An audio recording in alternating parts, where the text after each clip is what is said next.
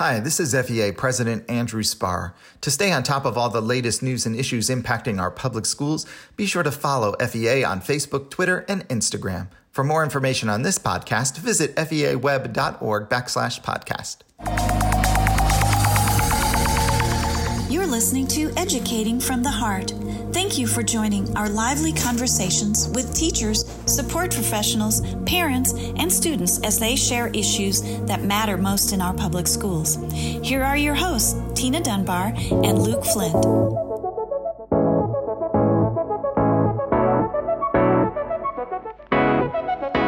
Welcome back to another edition of Educating from the Heart. Thanks for listening. Luke, I have a puzzling question which I believe you'd be able to provide some clarity.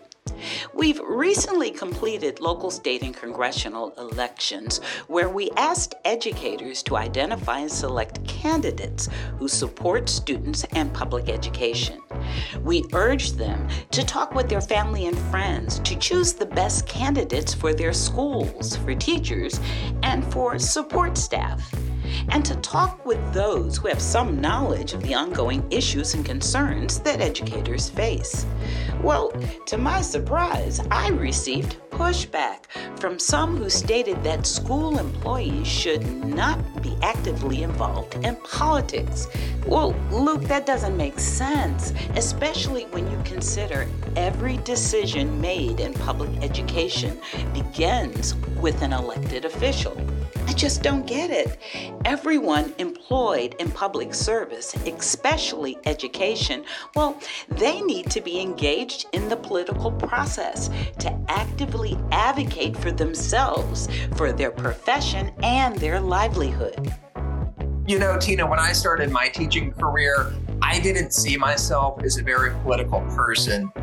But what happened is I realized that the over-testing that my students were facing was a policy choice, that my low pay was a policy choice, that Florida being last in the nation in student funding is a policy choice. And when we look at today's current environment, from book banning to the attacks on LGBTQ students and staff, those are policy decisions. And whenever there is a policy decision that negatively impacts you, you really have three choices.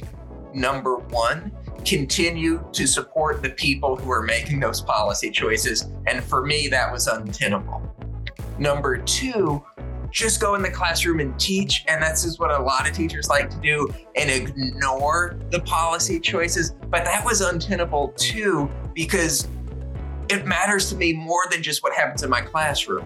In a state where all children can thrive, we really have to make choice number three, which is to actively, consistently, year-round oppose any policy that hurts children and lift up policies that support every child in Florida. Yeah, that's it. It's those decisions and policy choices directed by politicians that have left many teachers and support staff feeling ignored, undervalued, and unsupported.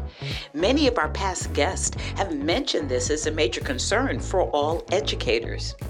You know, teachers enjoy working with their students. They look forward to it daily, but navigating the classroom has become a real challenge for them.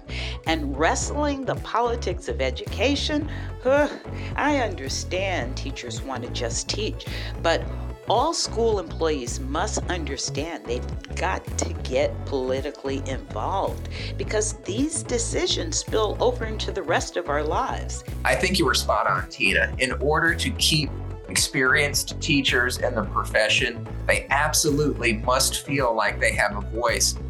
Unfortunately, right now, too many teachers feel that politicians aren't listening to them, or even worse, that certain politicians are actively trying to undermine them. And that leads us to our guest, an educator from Seminole County who has spent the last 2 decades instructing students. She'll share her experiences in the classroom and explain why it's time to move on with a second career in politics. My name is Megan Betke. I'm a teacher in Seminole County, and I'm considered a transition resource teacher. So I work with our 18 to 21-year-olds on job skills in the community. I always say we don't graduate to the couch, we graduate to our community. So I started teaching in 2004 in Volusia County, started at elementary, left Volusia County to go to Seminole County in 2010 and taught middle school there until 2016. So 16 until now is this transition program. All of it has been in special education. So I've taught elementary, middle, and technically high school now for special ed. Why I still do it is because of the kids. That's where my passion is. I think I learn more from them every day than I can actually teach them. So every day is, you don't know what you may go into because it's special education. They're 9 times out of 10, they're happy, they want to be there, they're motivated, they want to learn. And so it makes me want to do my job better.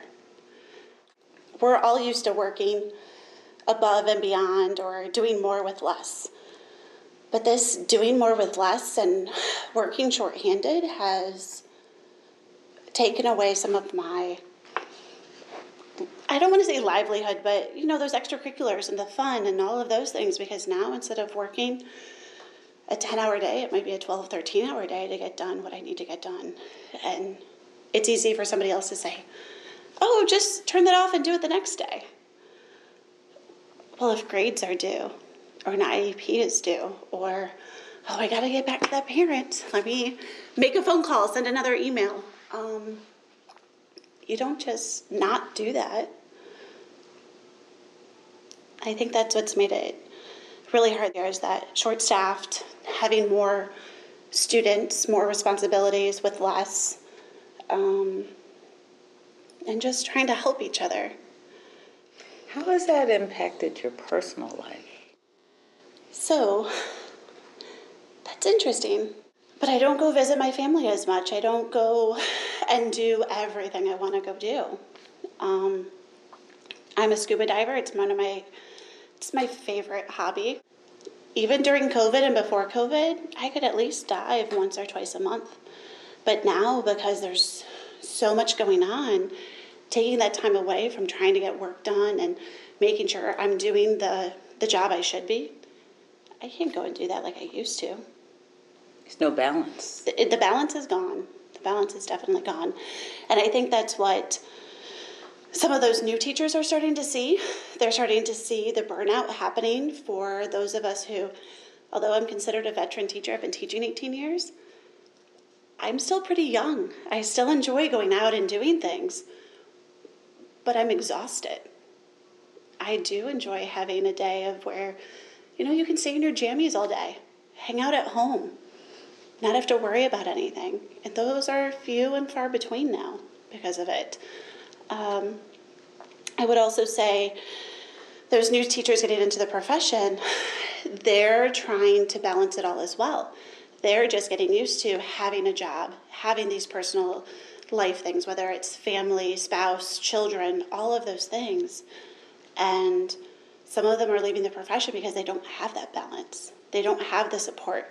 Some of those new teachers weren't reappointed because they're not able to get their work done as, you know, they could have if they didn't have the 17 other things that we have to do. It's hard. You mentioned being able to help your colleagues. Yes. Tell me what that's like. It's got to be tough to even do that because everybody's struggling. Oh, it is. Helping colleagues is just, sometimes you have that kiddo in your classroom that might be misbehaving and you send them out with that little Post-it note that has something like, hey, go do this errand, because you know they need to get their wiggles out and things like that. And yes, that's more elementary way. Sometimes it's the same people do those extracurricular activities. So you're like, oh, I'll do afternoon pickup so you can actually get grades done. It's just helping each other out because that's what you want done for you.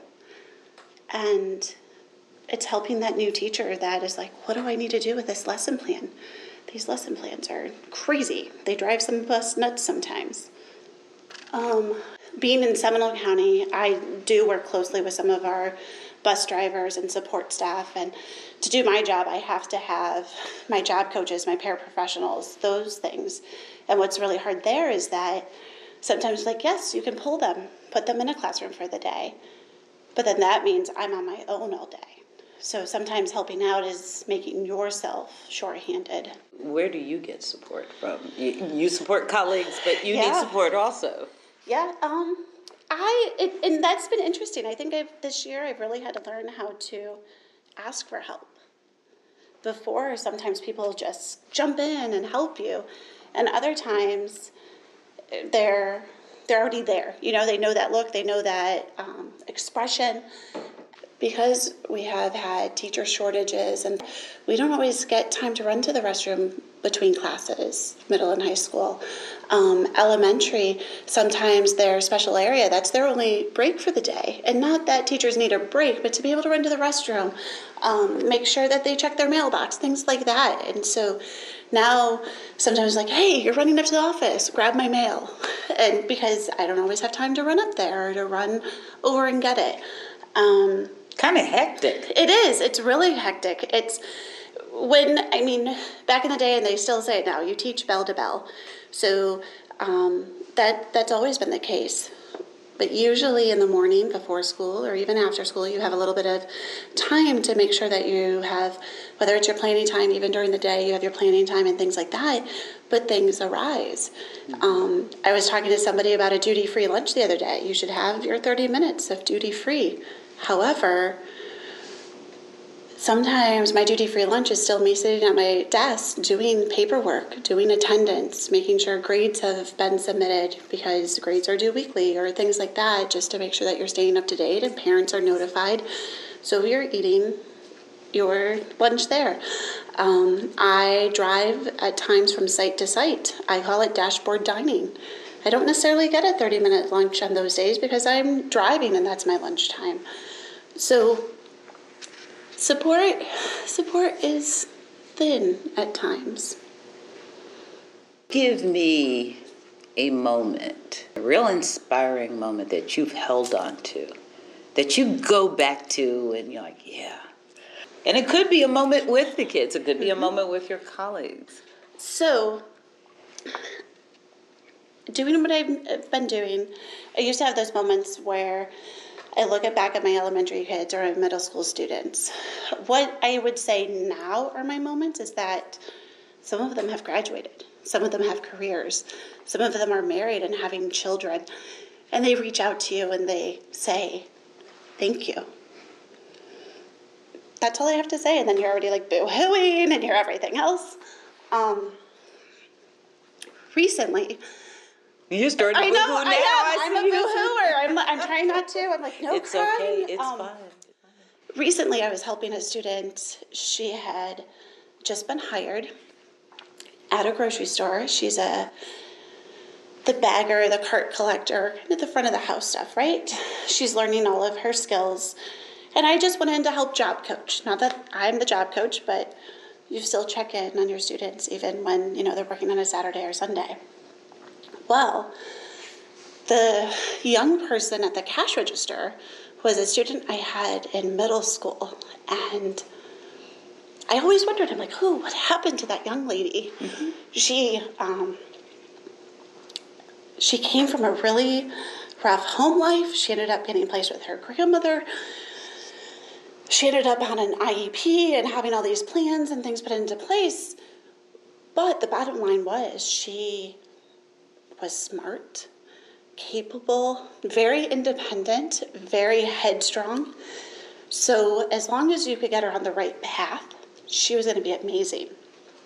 Well, the cashier at the grocery store was the student, and she immediately turned around to me, didn't even say words, and hugged me. And in my head, I'm like, oh my goodness, who is hugging me? Why are you touching me? Like, what are you doing? And she finally let go. And I was like, I'm so sorry. I don't recognize you. I don't, her hair is different.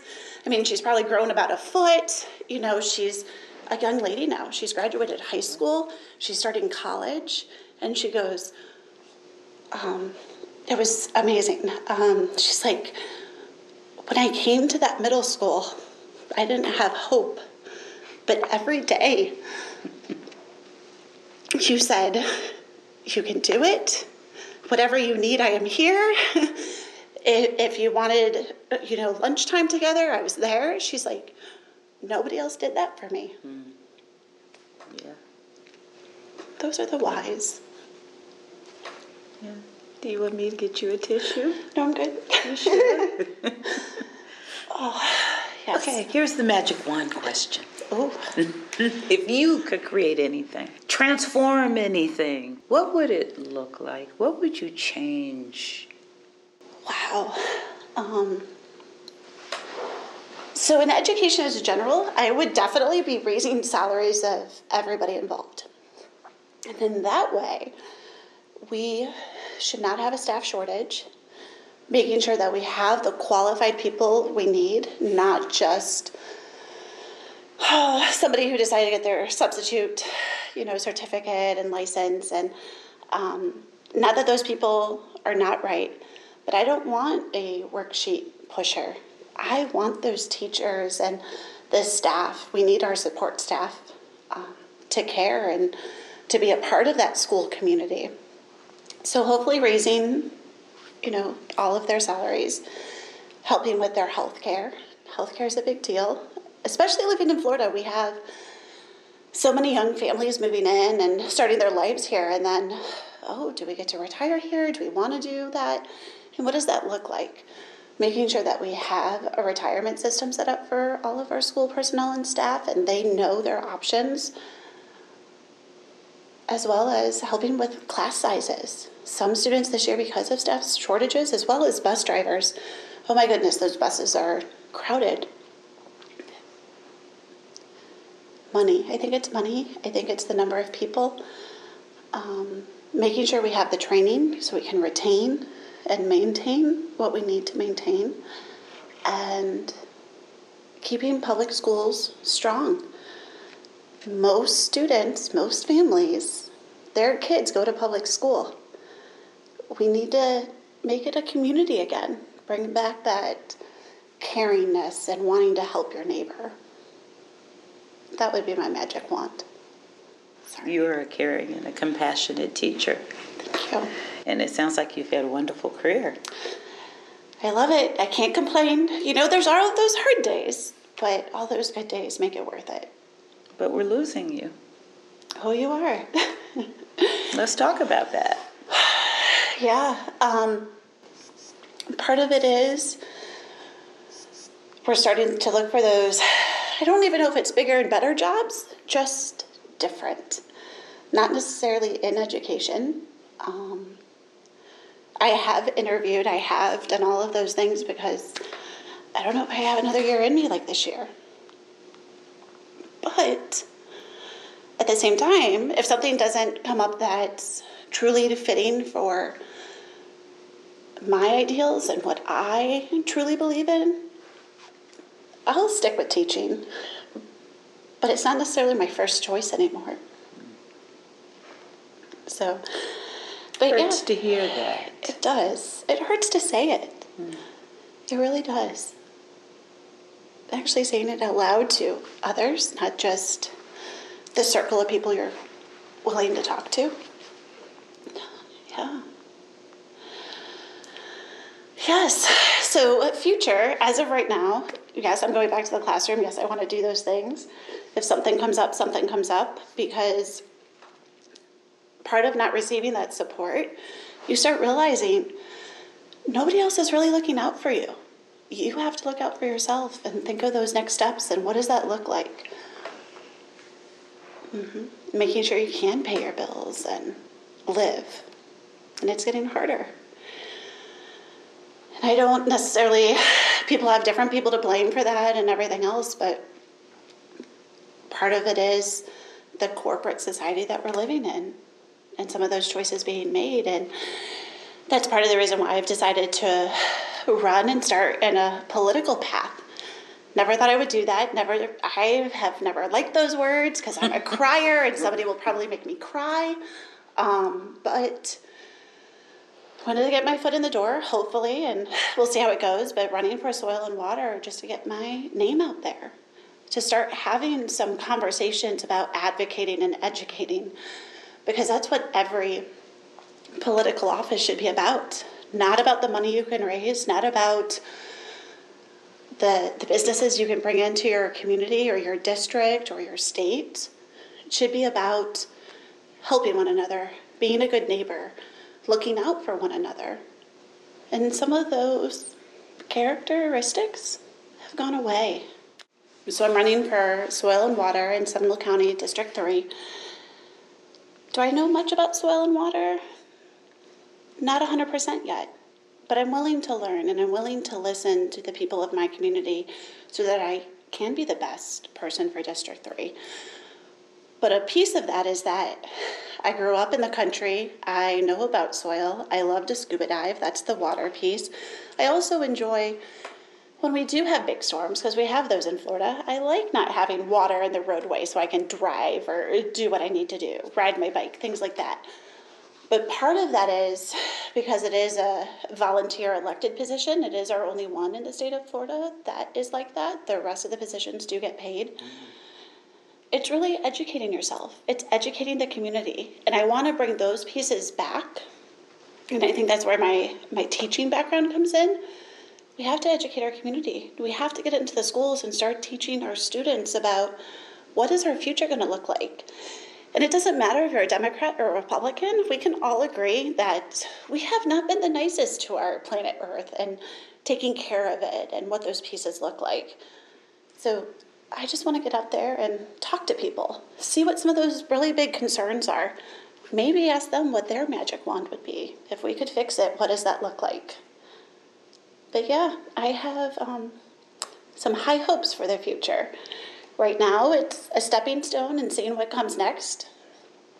After that, I don't know, because months ago I wasn't wanting to run, and now I'm running for something, and who knows, after I get elected in November, do my time and maybe step up, maybe stay. Who knows? Sky's the limit. It is. I do like that. Yes, sky is definitely the limit. Definitely. But I think the big thing is educating and advocating, especially advocating for those who don't have a voice. We have those, going back to teaching, we have some of those new teachers who are scared to speak up and say, you know, this isn't right. I want that work-life balance. I deserve more. I am enough and I deserve. That was a really compelling conversation. I'm sad that I missed out on this one, but I so appreciate Megan's thoughtfulness of starting with an office like Soil and Water Conservation and realizing that once she better understands the political process, that she can actually use that to build power for herself. Megan is off to a great start. You know, she won her election. And as you mentioned, this is only the beginning for her. If you listen closely, you might have heard her response to the changes she'd like to see in public education. I certainly can see her in a future school board seat. But it really is a shame that her students could lose her. I sure hope she's seen as a role model for educators, especially among new teachers. Far too many policy decisions are being directed by political figures with little input from experienced practitioners. I could not agree more, and that is why we continue to have these conversations monthly and look forward to the next time that we have the opportunity to talk with those who want to influence education policy in a positive direction when we educate from the heart. If you enjoy our podcast, ask your friends and colleagues to subscribe on our website at feaweb.org/educatingfromtheheart. Send your comments and feedback to heart@floridaea.org. Again, that's heart, HEART, @floridaea.org. Or you can leave a voicemail at 850-201-3384. Educating from the Heart is a production of the Florida Education Association. FEA is the statewide educators union with more than 150,000 members, including teachers, education staff professionals, higher education faculty, graduate assistants, students preparing to become teachers, and retired educators.